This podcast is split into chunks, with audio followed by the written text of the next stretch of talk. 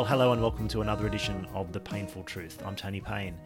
And thank you for the many readers who've sent in messages and encouragements and made comments uh, in the comment section on the web version of the post uh, after last week's edition. Uh, as I mentioned there, one of my hopes for The Payneful Truth is that it will be a place where we do speak the truth with one another, where we encourage and stretch and challenge each other. And so far, so good. Uh, thank you for the many emails and comments that have come in and done just that.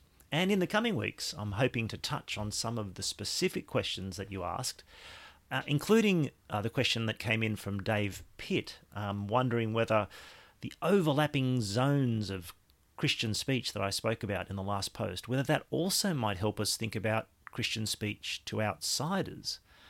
Is there also that kind of distinction in evangelism between preaching, teaching style evangelism and one another style evangelistic speech? That's a good question, and I'll come to that next week, God willing. Uh, but Simon Flinders also got in touch with a very interesting question. He said, Well, small groups are a great opportunity for the kind of one another speech you talked about, but what about Sunday? Should we not also be engaging in one another encouragement and admonition and exhortation in our main gatherings as well? And if so, how? That's another excellent question, and I'll come back to that in the near future. Stay tuned for more on those. But in the meantime, as a number of readers pointed out to me, last week's edition on the importance of one another edifying speech takes on a particular relevance in the era of the coronavirus, of COVID 19. In fact, as some also reminded me, the final paragraphs of The Trellis and the Vine rather spookily forecast this connection.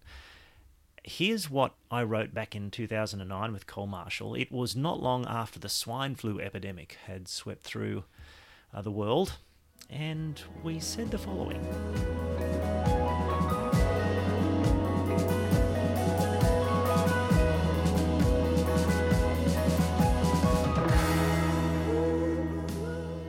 Try this mental experiment.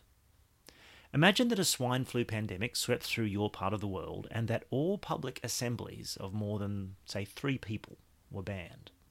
And let's say that due to some catastrophic combination of circumstances, this ban had to remain in place for 12 months. How would your congregation of 120 members continue to function, with no regular church gatherings of any kind and even no small groups, except perhaps for groups the size of three? If you were the pastor, what would you do? I guess you could send your people regular letters and emails. You could make phone calls and maybe even do a podcast. Uh, and this was written really before I'd even thought of the idea of live streaming back in 2009. But how would the regular work of teaching and preaching and pastoring take place? How would you encourage your congregation to persevere in love and good deeds, especially in such trying circumstances? And what about evangelism? How would new people be reached and contacted and followed up? There wouldn't be any men's breakfasts or coffee mornings or no evangelistic courses or outreach meetings. Nothing. Now, you could, of course, revert to the ancient practice of visiting the congregation house to house and door knocking the local area but how, as a pastor, could you possibly meet with and door to door interact with all 120 adults in your congregation, let alone their children, let alone door knocking the entire suburb, let alone following up the contacts that were made? No, if it was to be done, you would need substantial help. Perhaps you would need to start with 10 of your most mature believers and meet intensively with them, two or three at a time, for the first few months while keeping in touch with everyone else, say via phone or email. And you could train these first 10 in how to read the Bible and pray with a few other people and with children. And their job would then be twofold to pastor their own families through regular Bible reading and prayer, and to meet with four or so others to train and encourage them to do the same. And assuming that 80% of your congregation or so are families and are married, by training a few men to do this, you could eventually reach all or most of the married adults in the congregation and have them involved in regular Bible based encouragement. And while that was getting going, with you offering some support and help along the way, you might choose another bunch of people to train personally people who could meet with singles or with people who had potential in door knocking and evangelism or people who would be good at following up new contacts. All of this would mean lots of personal contact, of course, lots of smaller one to one meetings and one to three meetings. But of course, there wouldn't be any services to run or committees or not much in the way of seminars or small groups or working bees. In fact, nearly all our group activities of any kind would not need to be organised or administered or have support for them drummed up. There would just be this personal work in small groups, training and mobilising and spreading the work among your people. And here's the question after 12 months, when the ban on mass gatherings was lifted and you were able to recommence your Sunday gatherings and all the rest of the meetings and activities of church life, what would you do differently? Well, that's what we wrote in 2009 on page 165 of The Trellis and the Vine.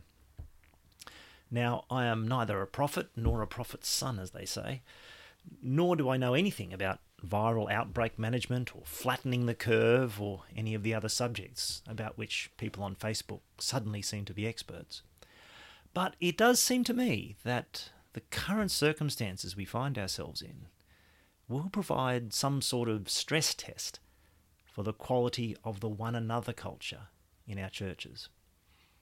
When our normal opportunities for public preaching and teaching, when these are curtailed, as is already happening in many places, the degree to which we have taught and equipped and encouraged our congregations to speak the word to one another, well, that will become apparent, won't it?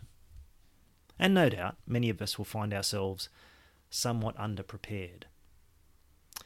However, and this was really the point of that little swine flu thought experiment in the trellis and the vine, sometimes being forced to think outside our standard modes of operating and ministering can be extremely useful.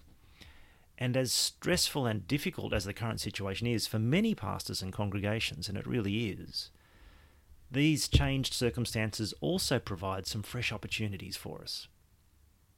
And I mean not only fresh opportunities for providing comfort and prayer and hope, uh, especially to those whose secure world has been really upended by this pandemic, but I also mean opportunities for supporting and encouraging and equipping our people to minister the word prayerfully to each other in multiple different ways.